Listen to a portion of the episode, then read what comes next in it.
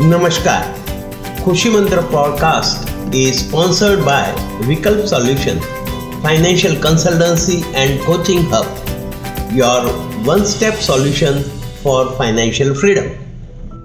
નમસ્તે દોસ્તો ભારતના પહેલા દિવ્યાંગ માઇન્ડ ટ્રેનર અને મોટિવેશનલ સ્પીકર શ્રી હાર્દિક કલ્પદેવ પંડ્યા દ્વારા શરૂ કરવામાં આવેલ પોડકાસ્ટ ખુશી મંત્રમાં હું કલ્પદેવ ઉર્ફે દેવેન્દ્ર પંડ્યા આપ સૌનું સ્વાગત કરું છું.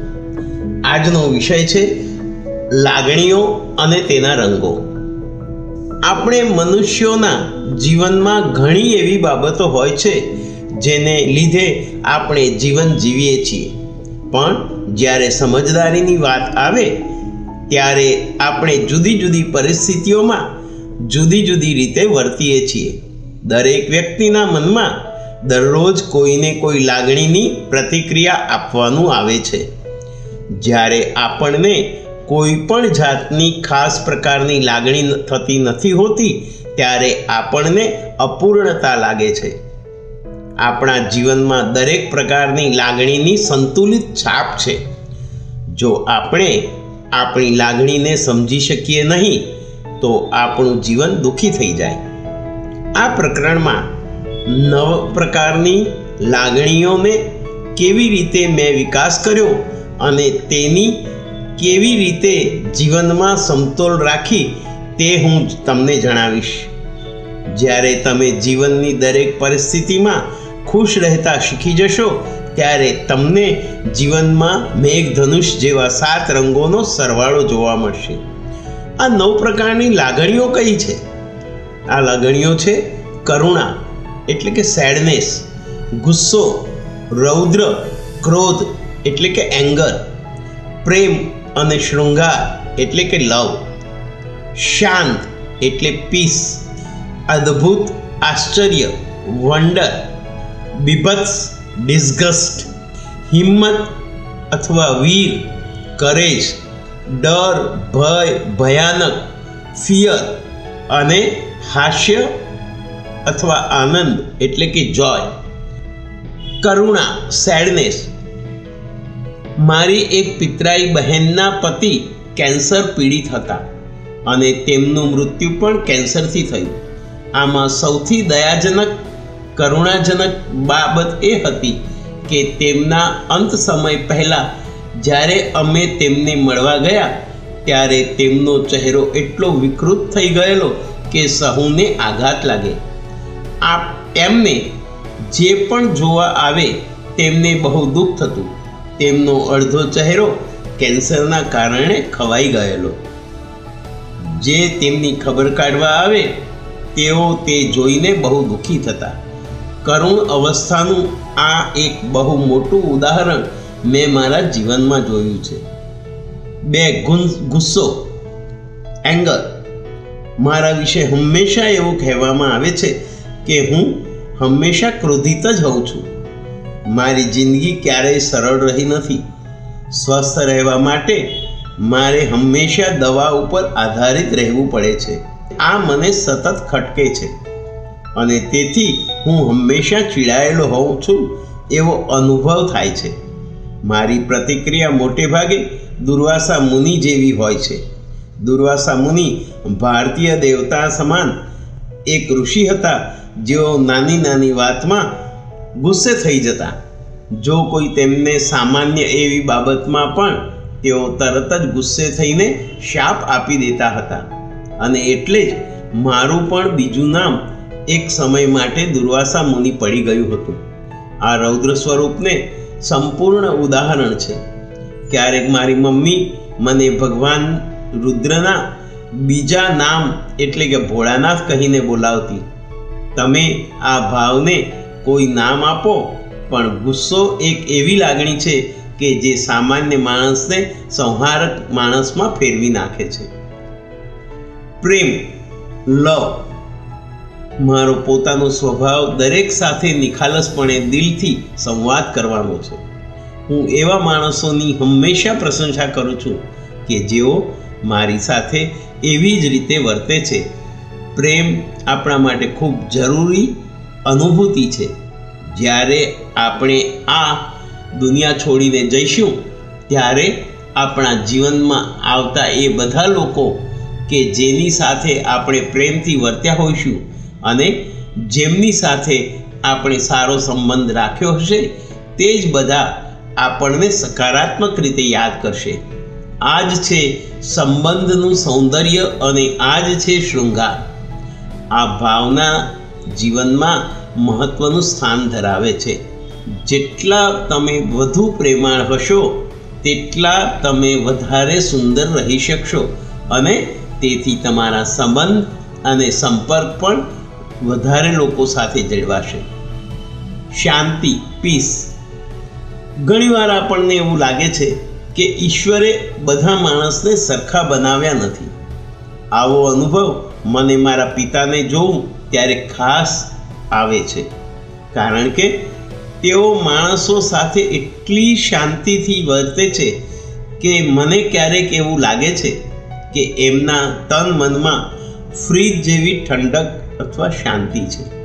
અમુક સંજોગોમાં કોઈ ઝઘડતું હોય અથવા તો પરિસ્થિતિ એવી હોય કે સામાન્ય માણસ બૂમ બરાડા પાડે અથવા બીજા ઉપર રાડારાડી કરે, ત્યારે મારા પિતાજી એકદમ શાંત રહે અને નમ્રતાથી સામેની વ્યક્તિને સમજાવે. આ વર્તન મનની સંપૂર્ણ શાંત અવસ્થાનું છે. જ્યારે આપણા મનમાં શાંતિ હોય, ત્યારે જ આપણને શાંત રસની અનુભવી થતી હોય છે. શાંતિ અને આનંદ એ સકારાત્મક વિચારવાળા લોકોનો સ્વભાવ હોય છે. જો આપણે જીવનમાં સકારાત્મક વિચારસરણી ધરાવતા હોઈએ અને સકારાત્મક જીવન જીવતા હોઈએ, તો ગમે તેટલી ઉપાધિ અને ચિંતા હોય, ત્યારે પણ આપણે શાંત રહી શકીશું. આપણે ક્યારેય પણ આકળ વિકળ નહીં થઈએ. આપણો સ્વભાવ આપણને શાંત રાખશે. શાંતિની આવી જ અવસ્થા મારા મામાના ચહેરા પર પણ જોવા મળતી. તેઓ પોતાના જીવન દરમિયાન હંમેશા શાંતિથી રહ્યા છે. જ્યારે આપણે તેમનો ચહેરો જોઈએ, ત્યારે આપણને તેમની શાંતિનું સ્તર સમજાય. તેમના ચહેરા પર હંમેશા શાંતિ, સ્વસ્થતા અને સ્મિત જ જોવા મળે છે. અદ્ભુત, આશ્ચર્ય, વિસ્મય એટલે કે વંડર. હું જ્યારે અગિયારમા ધોરણમાં ભણતો હતો, ત્યારે મારી મમ્મીએ મને ઓછામાં ઓછા ચાર ગુરુવાર સુધી એક જ વાર જમવાનું કહ્યું હતું. મારે ફક્ત એક જ વાર જમવાનું હતું અને પછી બાકીના સમયમાં કશું ખાવાનું નહીં. ઉપવાસ માટે નો આ એક નિયમ હતો. જ્યારે મેં ચાર ગુરુવાર પૂરા કર્યા, ત્યારે મારા મમ્મીએ મને મારા ઉપર બહુ ગર્વ થયો. તેઓ માનતા હતા કે મેં જીવનમાં કશુંક અલગ નવું કર્યું છે. તેથી મારી સાથે જરૂર કંઈક સારું થશે. મારા દસમા ધોરણમાં, પરીક્ષામાં, મને કમ્પ્યુટરમાં, પેપરમાં સૌથી વધારે માર્ક મળ્યા હતા. જો કે, આને મારા ઉપવાસ સાથે સાંકળી ન શકાય. પણ, મારો ચોથો ગુરુવાર પૂરો થયો અને હું ઘરે આવ્યો, ત્યારે મારી માતાએ મને કહ્યું કે તારા ગુરુવારના ઉપવાસ સફળ થયા અને ઈશ્વરે તને કાંઈક ખાસ ભેટ આપી છે. મારા માટે આ એક આશ્ચર્યજનક ભેટ હતી. મને મારી છેલ્લી પરીક્ષામાં સારા માર્ક્સ મળવાના કારણે રૂપિયા એક હજારનું ઇનામ મળ્યું હતું. આ અનાયાસે બન્યું હતું. મેં એ માટે કંઈ કાર્ય કર્યું ન હતું. મેં ચાર ગુરુવારનું વ્રત કર્યું હતું. સ્કૂલ તરફથી મળેલા પત્રમાં લખ્યું હતું કે મને કમ્પ્યુટરમાં સૌથી વધારે માર્ક્સ મળવાને કારણે મને સ્કૂલ તરફથી આ ભેટ આપવામાં આવી છે. આ આંતરિક આનંદ અને આશ્ચર્યની અનુભૂતિ મારા જીવનમાં અદ્ભુત હતી. મારા માટે એક બહુ મોટી બાબત હતી. ધોરણ એકથી દસ સુધીમાં મેં ઘણી પ્રવૃત્તિઓમાં ભાગ લીધો હતો અને મારાથી શક્ય એવા શ્રેષ્ઠ દેખાવ કરવાનો મેં પ્રયત્ન કર્યો હતો. પણ મારો સૌ પ્રથમ એવોર્ડ હતો. આ નાની પ્રશંસા કે જે મને સ્કૂલની કમ્પ્યુટરની પરીક્ષામાં શ્રેષ્ઠ માર્ક મળવાને કારણે મળી હતી, તે ક્ષણે મારું જીવન બદલાઈ ગયું. આ અનુભૂતિ શબ્દોમાં વર્ણવી શકાય એમ નથી. આ જાદુઈ અનુભવે મારા જીવનમાં મને વિકાસ કરવામાં ઘણી મદદ કરી હતી. બીભત્સ ડિસ્કસ્ટ એક વખત મારો મિત્ર તેના ભાઈને ઘરે જમવા માટે ગયો હતો. તેણે જોયું કે જમવામાં ભોજન સાથે દહીં પણ પીરસવામાં આવ્યું હતું. જ્યારે દહીં આવ્યું, ત્યારે આ એક વંદો ઉડતો આવીને તેના ભાઈના દહીંમાં પડ્યો. મારો મિત્ર હજી કંઈ બોલે? એ પહેલાં જ તેના ભાઈએ જીવડાને દહીંમાંથી બહાર કાઢીને ફેંકી દીધો અને બધું દહીં ખાઈ ગયો. આ જોઈ પરિવારના ઘણા બધા સભ્યો સ્તબ્ધ થઈ ગયા હતા અને બધાને સૂપ ચડી મારા મિત્રને પોતાની આંખ પર વિશ્વાસ ન આવ્યો કે જે તેણે જોયું હતું તે સાચું હતું. મારા મિત્ર માટે તો પોતાની પ્લેટનું ભોજન પૂરું કરવાનું પણ અશક્ય લાગવા માંડ્યું હતું. આ એક જુગુપ્સા પ્રેરે તેવો અનુભવ છે. તેમાં એવું કંઈ પણ અણગમતું બને કે જે આ પહેલાં ક્યારેય ન બન્યું હોય. આપણે એવું ક્યારેય જોયું ન હોય. માણસો માટે એવું જોવાનું સામાન્ય પણ ન હોય. બીજું એક ઉદાહરણ એવું છે કે ચીનમાં લોકો જીવજંતુ અને ગરોળીઓ ખાય છે, જે તે લોકો માટે સામાન્ય બાબત છે, પણ આપણા માટે તે જોવું પણ અસંભવ બની જાય છે. હોલીવુડની એક મૂવીમાં મેં જોયું કે જેમાં એક માણસ રણમાં ખોવાઈ જાય છે અને ઘણા દિવસો સુધી તેને ખોરાક કે પાણી મળતા નથી. ઘણા દિવસ સુધી તે ચાલ્યા કરતો હોય છે અને પછી તેને રસ્તામાં એક ઊંટ મળે છે. તેની પાસે એક છરી હોય છે. તેના વડે તે ઊંટને મારી નાખે છે અને કાચું ને કાચું ખાઈ જાય છે. આ કુદરતી બાબત ન કહેવાય. પણ આવું દ્રશ્ય જ્યારે તમે નજરો નજર જુઓ, ત્યારે તમને એ જોઈને સૂપ ચડે છે. અને એ દ્રશ્ય બીભત્સ કહેવાય. અને આવું જોઈને પણ આપણે આપણી ભાવનાઓને કંટ્રોલ કરી શકીએ. તો જ કહેવાય કે આપણું, આપણી લાગણીઓ અને ભાવનાઓ પર નિયંત્રણ છે. અને આ ભાવનાઓ પરનું નિયંત્રણ જીવનને તહેવાર બનાવે છે. હિંમત કરે છે આપણે જીવનમાં હંમેશા કોઈ ડર સાથે જીવતા હોઈએ છીએ. જ્યારે આપણે કંઈક નવું કરવાની કોશિશ કરીએ છીએ, ત્યારે મનમાં ભય ઉદ્ભવતો હોય છે. દરેક તકમાં એક શંકાશીલ મન આપણને ભયભીત કરતું હોય છે. આ ભયને દૂર કરવા માટે હિંમત અને બહાદુરીની જરૂર પડે છે.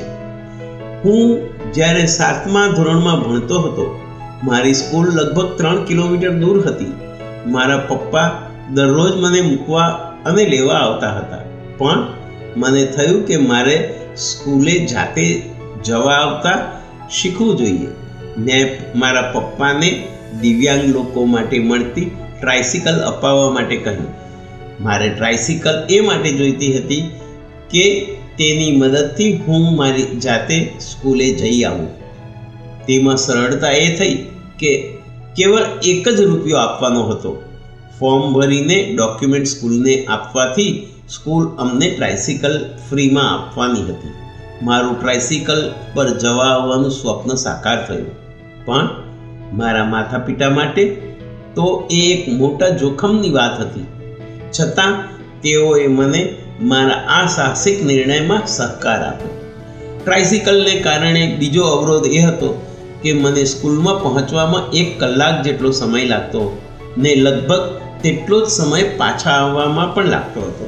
તેમાં સૌથી મોટું જોખમ એ હતું કે મારે મારી ટ્રાયસિકલથી સ્કૂલે જતા આવતા હાઈવે ક્રોસ કરવાનો પડતો હતો. હું બહાદુર હતો એટલે જ મારા માટે એમ કરવું શક્ય બન્યું. જોકે એ કાર્ય માટે મારે જરા પણ સરળ નહોતું, કારણ કે ટ્રાયસિકલ ચલાવતી વખતે મારાથી ઘણીવાર અકસ્માત થયા છે.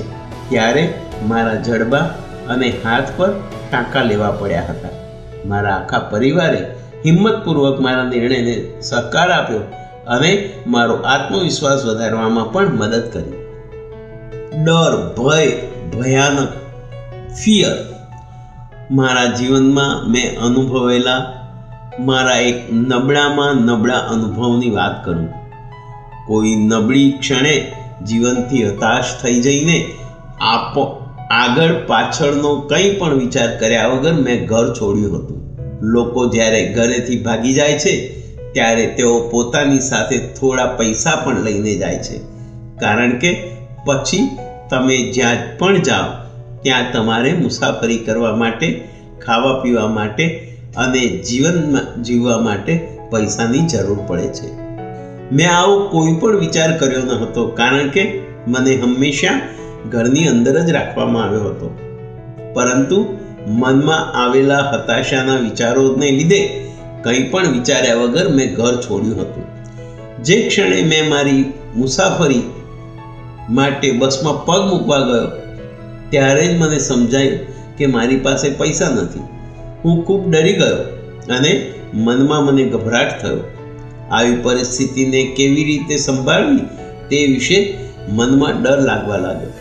પણ જ્યારે તમે નિર્દોષ હો અને તમારો હેતુ સારો હોય, તો ઈશ્વર હંમેશા તમારી સાથે જ ઊભા રહે છે અને પૂરેપૂરો સાથ આપે છે. તમને વિશ્વાસ નહીં બેસે, પણ તે જ બસ સ્ટેન્ડ પર મને મારા કાકા અને મોટા પપ્પા મળ્યા અને મને ઘરે પાછા લઈ આવ્યા. આ ઘટના મારા માટે બહુ જ શરમજનક અને મને ક્ષોભમાં મૂકી દે તેવી હતી. પણ મારા પરિવારે મારી ભૂલોને ક્યારેય સમસ્યા તરીકે નથી લીધી. ભયાનકતાના બીજા ઉદાહરણો મારા જીવનમાં એવા બનતા હતા કે મને બહુ ડરામણા સ્વપ્નાઓ આવતા રહેતા. તેમાં જ્યારે પણ, તેમાં જાણે કે મારું વિમાન તૂટી પડ્યું હોય, સિંહ મને ખાઈ ગયો હોય, કોઈ ભયાનક અકસ્માત થયો હોય વગેરે, આવા સ્વપ્નો મને બહુ ડરાવતા. હું ઊંઘમાંથી પણ જાગી જતો અને પ્રભુને પ્રાર્થના કરતો, મારા સ્વપ્નાઓ ક્યારેય સાચા ન પડે. ભયાનકતાનો આ એક અનુભવ મેં મારા જીવનમાં જે અનુભવ્યો તે મારી જૂની ઝેરોક્સની દુકાન પાસેનો હતો. એક પરિવારમાં કોઈનું ખૂન થયું હતું અને લૂંટફાટ થઈ હતી. નસીબ સંજોગે તે દિવસે મારી દુકાન બંધ હતી. પરંતુ તે દ્રશ્યનું વર્ણન પણ બહુ જ ભયાનક અને મનને આઘાત પહોંચાડે તેવું હતું. આ ભયાનક દ્રશ્યોનું વર્ણન પણ મારા માનસપટ પર અંકાઈ ગયું હતું અને હું તેને ક્યારેય ભૂલી શકીશ નહીં. હાસ્ય, આનંદ, જોય. મારી આસપાસ હંમેશા આનંદ અને ખુશીનું વાતાવરણ રહેતું હોય છે. હું કંઈ પણ કામ કરતો હોઉં, ત્યારે કોઈને કોઈ આવીને મને ખુશી, આનંદ અને હાસ્યનો અનુભવ કરાવે છે. મારા જીવનમાં એવા અનેક બનાવો છે જ્યારે હું ખૂબ જ ખુશ હોઉં છું. જ્યારે મને મારા જીવનમાં કોઈ સિદ્ધિ મળી હોય, ત્યારે હું વધારે ખુશ થાઉં છું. મેં મારા જીવનમાં એક વર્ણલખ્યો નિયમ બનાવ્યો છે કે જ્યારે હું કોઈને પણ મળું, ત્યારે સ્મિત સાથે જ મળું. જ્યારે તમે લોકોના ચહેરા પર સ્મિત સાથે મળો છો, ત્યારે તેઓ તેમની બધી સમસ્યાઓ ભૂલી જાય છે અને તે પણ આનંદમાં આવી જાય છે. ઉપર વર્ણવેલી લાગણીઓ આપણને આપણા મનોભાવો ઓળખતા શીખવે છે. હું ઈશ્વરનો ખૂબ આભારી છું કે હું આ બધી માહિતીનો જાણકાર છું, જેથી હું મારી લાગણીઓને કાબૂમાં રાખી શકું છું અને એક સમતોલ જીવન જીવી શકું છું. આપણી લાગણીઓને અંકુશમાં રાખવી એ જરાય સહેલી વાત નથી. જ્યારે હું મેઘધનુષ્યના રંગો જોઉં છું, ત્યારે મને તેમાં રહેલા રંગોનું સંતુલન સમજાય છે. આપણે દુનિયાના કોઈ પણ ખૂણેથી મેઘધનુષ્ય જોઈએ, તો તેમાં બધા જ રંગો એક સરખી રીતે દેખાય છે. તેમાં ક્યારેય કોઈ પણ રંગની ગેરહાજરી નથી હોતી. કે તેમાં એક પણ રંગ વધારે કે ઓછો નથી હોતો. આ દુનિયામાં ઘણા રંગો છે અને મેઘધનુષ્ય આપણને આ રંગોને સમતોલ રાખતા શીખવે છે. માટે જ જો આ પ્રકરણમાં આ બધા જ રંગનો ઉલ્લેખ ન કરીએ તો તે અધૂરું કહેવાય. ભારતમાં ચાર પ્રકારની ઋતુઓ છે અને ચારેય ઋતુઓ અચૂક પોતાની હાજરી દર વર્ષે પુરાવે જ છે. એવી જ રીતે આપણે હંમેશા જે જોઈએ તે બધી લાગણીઓને પણ વારાફરતી આપણા જીવનમાં હાજરી પુરાવે છે. આ પ્રકરણમાંથી શીખવાનું એ છે કે આપણી સાથે જે કંઈ પણ બને ખરાબ બને છે તે લાંબા સમય સુધી ચાલવાનું નથી. પણ આનો મતલબ એવો પણ નથી કે જો કોઈ સારું બને તો તે હંમેશા આપણી જિંદગીમાં રહેશે. કાંઈ પણ કાયમ નથી. દરેક બાબતો આવે છે અને જાય છે. આપણે જીવનમાં ઘડીકમાં એક, તો ઘડીકમાં બીજી એવી લાગણીઓ અનુભવીએ છીએ. અને આખરે આપણે માણસ છીએ, તો ક્યારેક આપણી લાગણીઓ પર આપણો કાબૂ રહેતો નથી. આપણે દરેક અવરોધોને નજરઅંદાજ કરવા પડશે. કારણ કે ઈશ્વરે આપણને જે પરિસ્થિતિમાં મૂક્યા છે, તેમાંથી બહાર કાઢવાની જવાબદારી પણ પ્રભુની જ છે. આ પ્રકરણમાંથી આપણે એ શીખ લેવાની છે કે આપણે સ્થિતપ્રજ્ઞ રહેવાનું છે અને સારી કે ખરાબ દરેક પરિસ્થિતિમાં સમતોલ રહેવાનું છે. જો આપણે હંમેશા કૃતજ્ઞતાનો ભાવ રાખીશું, તો આપણું જીવન સારી રીતે આગળ ચાલ્યા કરશે. અને જીવન સંતુલિત રહેશે. આપણા જીવનમાં સમસ્યાઓ તો ચાલ્યા જ કરે છે, પણ જો આપણે આપણી પરિસ્થિતિઓ સામે પ્રતિક્રિયા આપીશું, તો આપણે સમાજમાં અટવાયા જ રહીશું. પણ જો આપણે સમસ્યાનું સમાધાન શોધશું અને લાગણીઓને નિયંત્રણમાં રાખશું, તો આપણને મનની શાંતિ મેળવી શકીશું. આ પ્રકરણ મારા માટે બહુ જ અગત્યનું છે, કારણ કે લાગણીઓને નિયંત્રણમાં રાખવી અને સ્થિતપ્રજ્ઞ રહેવાનું શીખવાથી મારા વ્યક્તિત્વમાં અસાધારણ પરિવર્તન આવ્યું છે. દોસ્તો, હાર્દિક પંડ્યાના સ્વ અનુભવો સાથેની કરેલી વાત તમને કેવી લાગી તે મને જરૂરથી જણાવશો. આવતા એપિસોડમાં એક નવા વિષય સાથે ફરીથી મળીશું. ત્યાં સુધી મને એટલે કે કલ્પદેવ ઉર્ફે દેવેન્દ્ર પંડ્યાને રજા આપશો. જીવનમાં હંમેશા મોટિવેટ રહેવા માટે હાર્દિક કલ્પદેવ પંડ્યાની યુટ્યુબ ચેનલને સબસ્ક્રાઈબ કરવાનું ભૂલશો નહીં. Thank you